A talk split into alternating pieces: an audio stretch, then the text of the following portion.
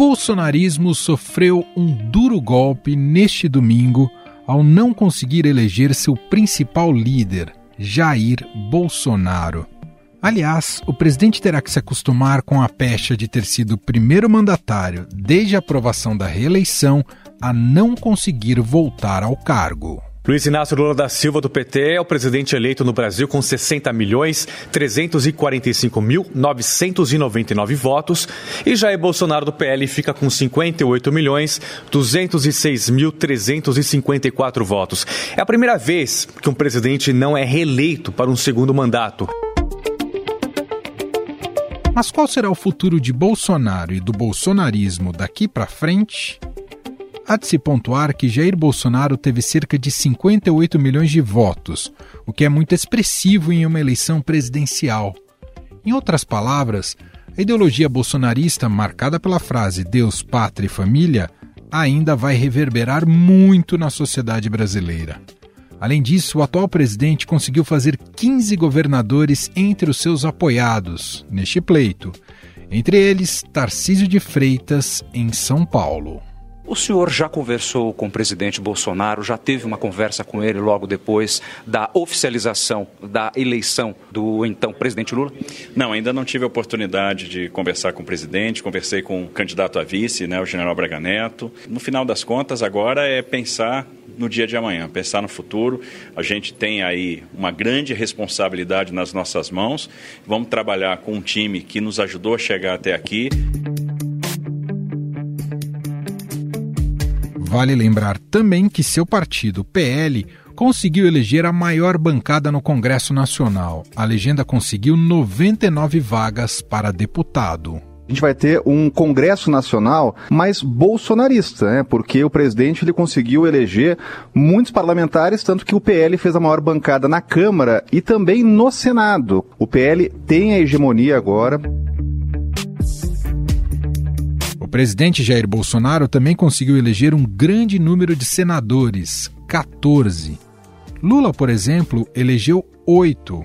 A sigla elegeu oito senadores e, com isso, ocupará 14 das 81 cadeiras do Senado na próxima legislatura, que começa em 2023.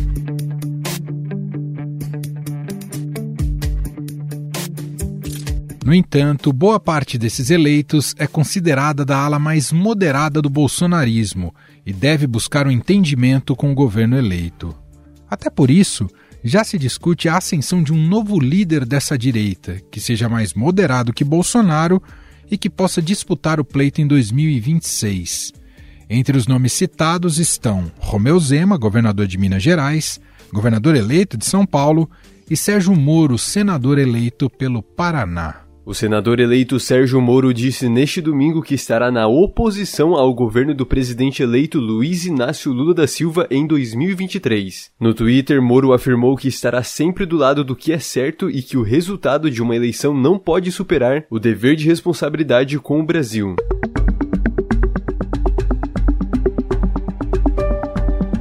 A ala mais ideológica e radical do bolsonarismo não deve ter grande reverberação no Congresso Nacional poucos de seus expoentes foram eleitos e prometeram uma dura oposição a Lula. É o caso de Nicolas Ferreira e Carla Zambelli. A deputada federal Carla Zambelli disse no Twitter que, ainda que eu ande pelo vale das sombras, não temerei, porque tu, Senhor, Deus, estás comigo. O sonho de liberdade de mais de 51 milhões de brasileiros continua vivo, e lhes prometo serei a maior oposição que Lula jamais imaginou ter. Mas e Jair Bolsonaro? Como fica o líder do bolsonarismo após a derrota nas eleições presidenciais? A partir de 2023, o atual presidente vai perder a prerrogativa de foro e poderá ser investigado por possíveis irregularidades no seu governo. Ou seja, processos em curso que envolvem Bolsonaro podem descer para as instâncias ordinárias e o atual governante ser julgado pela justiça comum. Os documentos que são a base da investigação das rachadinhas no gabinete de Flávio Bolsonaro indicam que o próprio presidente Jair Bolsonaro também desviou dinheiro do salário de funcionários quando foi deputado, segundo revelação do portal de notícias UOL. Além disso, novas ações poderão ser movidas por procuradores ou promotores pelo país, a depender da natureza do crime. Um dos cenários em aberto diz respeito às investigações no âmbito da suposta atuação de milícias digitais contra a democracia.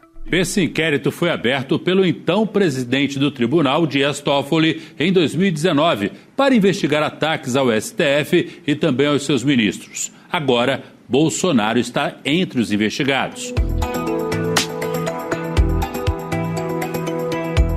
Dos processos envolvendo Bolsonaro que pode ser remetido a instâncias inferiores no ano que vem é o que apura eventual interferência do presidente na investigação contra o ex-ministro da Educação, Milton Ribeiro. Em interceptação telefônica de uma conversa com a filha, o ex-ministro afirmou que Bolsonaro havia tido um pressentimento de que a PF realizaria operação de busca e apreensão. Hoje o presidente me ligou, ele está com pressentimento novamente, que eles podem querer atingi-lo através de mim, sabe? Ele, é que eu tenho mandado versículo para ele, né? Assim que deixar a função de presidente da República, Bolsonaro também terá que lidar com o fim do sigilo de 100 anos imposto a vários decretos presidenciais editados durante o mandato. Essa foi uma promessa de campanha de Luiz Inácio Lula da Silva durante sua campanha eleitoral. E quando chegar dia 1 de janeiro, eu vou pegar o seu sigilo e vou mandar o povo brasileiro saber por que, que você esconde tanta coisa.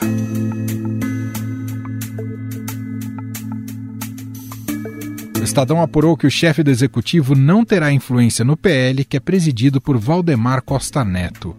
A tentativa de formar o um novo partido está no horizonte, porém não há sinalizações do presidente em direção a isso. Há quem acredite que ele deixará a vida pública e ficará recluso, como já afirmou em entrevista. E vou me recolher, porque com a minha idade eu não tenho mais nada a fazer aqui na Terra, né? é, se acabar a minha, a minha, minha, essa, essa minha passagem pela política aqui em 31 de dezembro. Afinal, qual deve ser o futuro do bolsonarismo? O que o futuro reserva para Jair Bolsonaro? Sobre o assunto, vamos conversar com Camila Rocha, doutora em ciência política pela USP e pesquisadora do Centro Brasileiro de Análise e Planejamento, o SEBRAP. Olá, Camila, seja muito bem-vinda. Obrigado por ter aceito aqui o nosso convite. Ah, obrigada pelo convite, é um prazer conversar com vocês. Camila, o resultado da eleição encerra até dezembro a era Bolsonaro na presidência. Porém, a votação dele se mostrou muito expressiva a despeito do fato de ser o incumbente, o que mostra que é sempre uma vantagem né, na, na disputa. De qualquer modo, na sua avaliação, como é que fica o bolsonarismo sem seu líder máximo no poder? Olha, é, realmente, assim, acho que é uma coisa que a gente tem que levar em consideração é, for, é, são as pessoas que foram eleitas né, para o legislativo, então para o Senado e para o Congresso é, para além dos governos estaduais. Né? Então, eu acho que isso vai fazer muita diferença na permanência é, da defesa do legado do bolsonarismo. Né? Então, com certeza, é, essa extrema-direita vai continuar a fazer parte do, do, cenário político nos próximos anos. Agora, o que a gente não sabe é qual a força que ela vai conseguir ter. Né? Isso vai depender muito de como, né, o que, que vai acontecer nos próximos anos e como o próprio governo né, Lula vai, vai se estruturar, enfim, mas enfim, a, presença né, tá ali, tá garantida. Eu sei que pode parecer meramente especulativo, mas é difícil imaginar o próprio Bolsonaro liderando a oposição sem um cargo e sem um partido dele, não é, Camila? Pois é, eu acho que uma coisa importante para a gente entender né, sobre como a extrema-direita se organiza, é, isso não só no Brasil, mas em outros lugares do mundo, é que eles não precisam de um partido nesses moldes tradicionais para se organizar, né? Acho que esse que é o ponto. Então, é, existe uma organização que é diferente, né? É, para muitas pessoas pode parecer mais caótica, num certo sentido, mas que se dá tanto né, nas, nas redes é, digitais, né, sociais digitais, como também, é, vamos dizer, para além disso, né, em associações, organizações da sociedade civil, associações empresariais, né, grupos é, específicos. Então, eu, eu, acho que isso que é importante, essa marca né, de não, precis, não depender da institucionalidade apenas para, enfim, poder se manifestar politicamente. Independentemente do julgamento de valor sobre isso que, que você se referiu, esse é um legado que o bolsonarismo já deixa para a política brasileira, mudou o jogo de interações a partir dessa maneira como o bolsonarismo, sobre como esse fenômeno se comporta? Olha, eu acho que certamente mudou. Né? Acho que o bolsonarismo, ele, vamos dizer assim, trouxe à tona né, é, uma série de pautas que estavam né, ou invisibilizadas, ou então que né, não vinham à tona antes por uma série de motivos.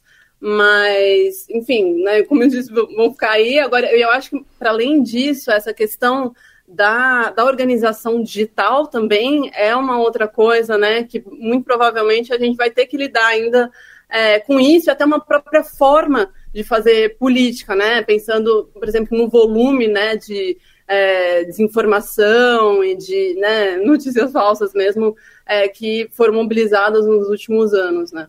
Porque a gente viu pela própria reação do PT na campanha, ao colocar o Janones ali como o principal elemento de combate, um pouco que teve que jogar com as próprias armas do bolsonarismo para tentar disputar esse ambiente digital. Não que isso seja positivo necessariamente para a democracia, mas essa disputa teve que se dar nesses termos, não foi, Camila?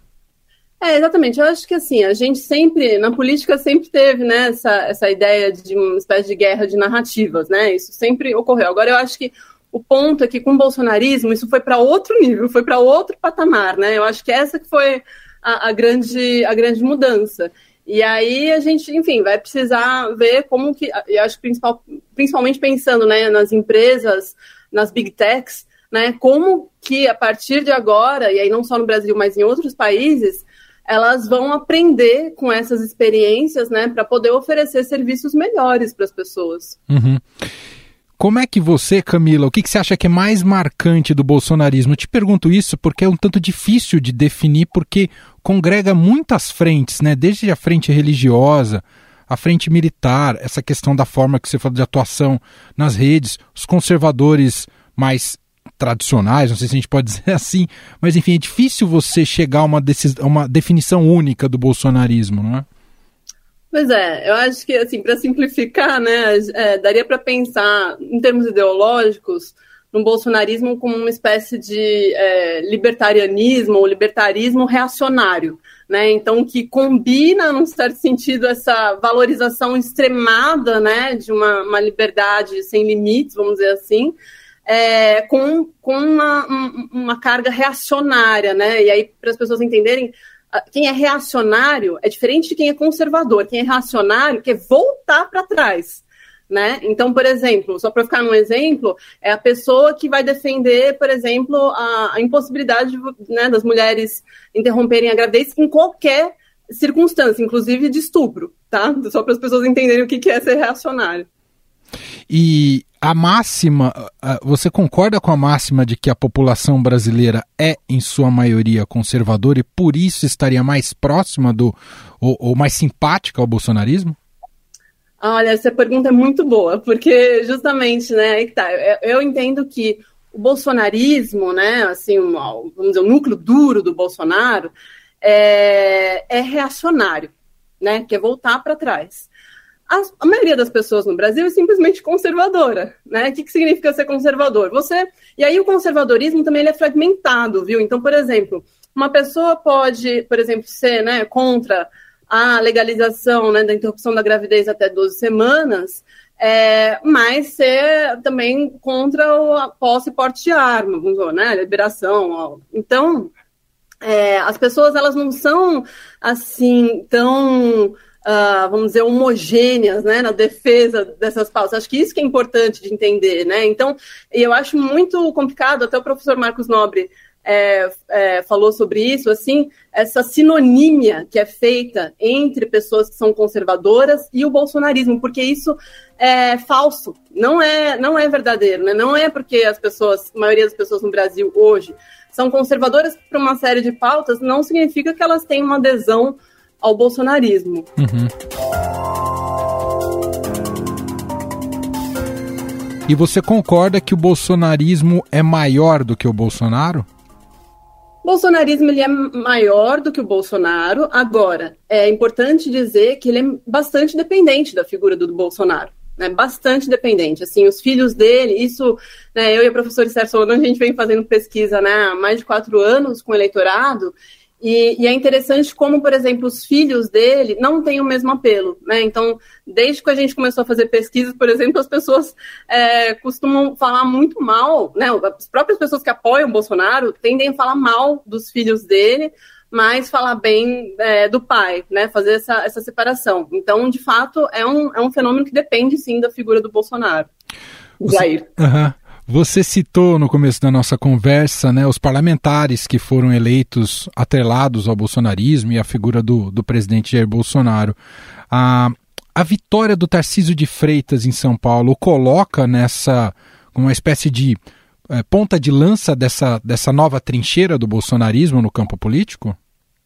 Olha, pois é, então, essa figura a gente vai ver o que vai acontecer nos próximos anos, porque, é, num certo sentido, o Tarcísio ele representa uma espécie de bolsonarismo moderado, porque né, ele até já trabalhou, inclusive, no governo da Dilma Rousseff. Então, assim, é, as pessoas veem no Tarcísio como uma espécie de continuação é, de uma direita, a, a despeito dele ser carioca, mas do espírito de uma direita paulista, né, que é muito preocupada com obras, infraestrutura, né, tipo essa coisa, a, a, direita da engenharia, sabe? Assim, uhum. Acho que elas veem no Tarcísio esse tipo de figura, e menos uma figura é, radicalizada, extremista, né, que vai belicosa, né, agressiva. Então, é, eu, eu acho que também, vamos dizer, vai depender de como agora o Tarcísio vai desempenhar né, no governo, como que ele vai se posicionar, como que, o que, que vai acontecer com a própria família Bolsonaro, que é uma outra coisa que a gente também não sabe, né? É, então, enfim, eu acho que não dá para cravar nada por enquanto, sabe? Agora, uma coisa que é importante é, a gente sabe que né, o orçamento do Estado de São Paulo, se eu não me engano, acho que é o segundo maior depois do da União, né? E para além disso, tem o Estado de São Paulo tem muitos cargos, né? Que a pessoa pode apontar. Então, com certeza, é, muitos bolsonaristas vão ocupar esses cargos, né? Então a gente vai ver o que vai acontecer. Então seria cedo para a gente apontar o Tarcísio como o sucessor de Bolsonaro, não é, Camila? Muito cedo ainda, muito precoce isso, né? Sim, muito cedo. Muito e, cedo. Mas, e como é que você vê outras figuras nesse campo político que orbitam o bolsonarismo? A gente falou aqui do Tarcísio, mas o próprio Romeu Zema, Ronaldo Caiado, Sérgio Moro agora como senador, são figuras que vão disputar um pouco esse eleitorado e tentar ser, eh, se tornarem as, as principais lideranças desse eleitorado? É, eu acho que certamente vão, vão tentar disputar esse eleitorado né? É, eu acho que, mas acho que menos o, talvez mais o Sérgio Moro, né? Dessas figuras que você falou, porque o Caiado é mais tradicional, inclusive já teve umas tensões, né? Com, com o bolsonarismo. O Zema também fica, né? Ele tenta meio que, assim, ser mais, num certo sentido, passar uma imagem mais moderada, né? Pelo menos. Então, por isso que eu falo, né? Repito que eu acho que é, é, acaba que o bolsonarismo ele é mesmo dependente da figura do, do Jair Bolsonaro, né? Eu acho difícil para essas figuras conseguirem, vamos dizer, ter o mesmo, a mesma força, sabe? O mesmo impacto é, que, que a figura do Bolsonaro tem. Esses próximos dois meses que temos agora de, de transição, o próprio futuro do, do bolsonarismo, a capacidade de aglutinação nesse, e mobilização nesses dois meses, pode ser definitivo até para o futuro, definidor para o futuro do bolsonarismo, da maneira como o presidente guiar esses próximos dias? Ah, certamente, certamente. É, porque, enfim, né, a gente já sabia que uma coisa interessante, né, que a gente viu, já existia muita suspeita, né, de que Bolsonaro pudesse né, criar muita confusão né, com o resultado das eleições e tudo mais. E a gente está observando é, até agora né, todos os, os, principais aliados e membros do governo mais próximos do Bolsonaro estão, enfim, estão de declarando né, que estão respeitando o resultado das urnas, né? E a gente observava nas pesquisas que mesmo os bolsonaristas mais convictos, né, eu estou falando do eleitorado, eles falavam justamente isso, que assim, ah, ó, não, se perder tem que admitir né, a derrota, senão vai ficar aquela, aquela pecha de mal perdedor. Né? Então, por enquanto, eles estão indo por esse caminho. Agora, vai ter que ver justamente o que você falou, né? O que, que eles vão fazer nos próximos meses, e mais do que isso, o que, que vai acontecer é, em 2023, por exemplo, né? Porque o Lula já, já sinalizou, por exemplo, que ah, é, tem o desejo né, de retirar lá os 100 anos né, de sigilo, enfim, o Bolsonaro pode sim ser punido né, é, por, é, enfim, coisas que, né, que aconteceu durante a pandemia, por exemplo, ou por, por outras acusações, né, é, os filhos dele também. Então, acho que tem muita água para rolar debaixo da ponte ainda. Eu não sei se cabe o paralelo, mas queria te fazer uma, uma, última pergunta que a gente acompanhou na eleição americana, que houve uma crise de identidade ali dos republicanos com o Donald Trump. Seguir o trumpismo ou voltar a tentar emplacar uma figura mais moderada dentro dos, dos republicanos? Essa crise continua até hoje. Você imagina algo semelhante na política brasileira? A centro-direita vai tentar se restabelecer e voltar a ter um protagonismo na disputa política? Olha, acho que imagino um cenário semelhante, sim. É claro que a gente observou, né, como a, a centro-direita é, se desorganizou bastante, inclusive pensando no PSDB, né? É, o Eduardo Leite foi o único, né, que, vamos dizer, sobreviveu ao massacre aí ao, ao, ao PSDB. Agora, é, é isso. Acho que tem, sempre tem margem de manobra, né? Tudo vai depender é, do desenrolar das coisas é, nos próximos anos. Mas eu acho que uma coisa que é importante destacar também, a, a pesquisadora, né, é a Ana Carolina Evangelista, né, que ela é especializada em, em eleitorado é, evangélico, tem falado que, por exemplo, essas um, um, certo sentido, né, vários, vários representantes né, dos evangélicos se cristalizaram, um certo sentido, nessa, nessa posição mais extremista, né, mais radicalizada. Então, por exemplo, mesmo que a gente não tiver, a gente está falando, vamos dizer, um bolsonarismo sem Bolsonaro, né? Se o Bolsonaro, não sei, for preso, é, essas pessoas vão continuar aí, né? E, de, e defendendo determinadas pautas de uma forma intransigente. E outras vão estar dispostas, é isso você falou, né? Montar ali um, tá dentro de um centro pragmático mais dispostas à negociação.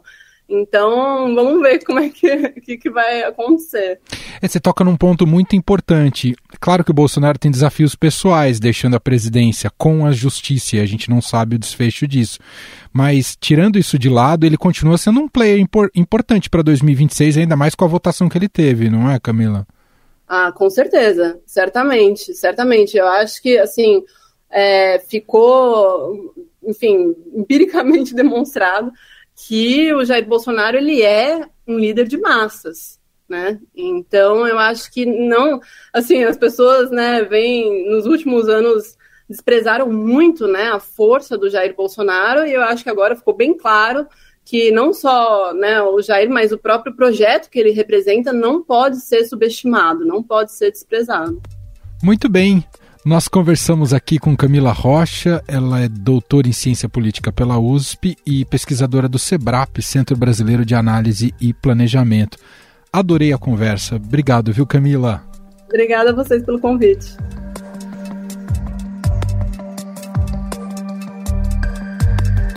Estadão Notícias.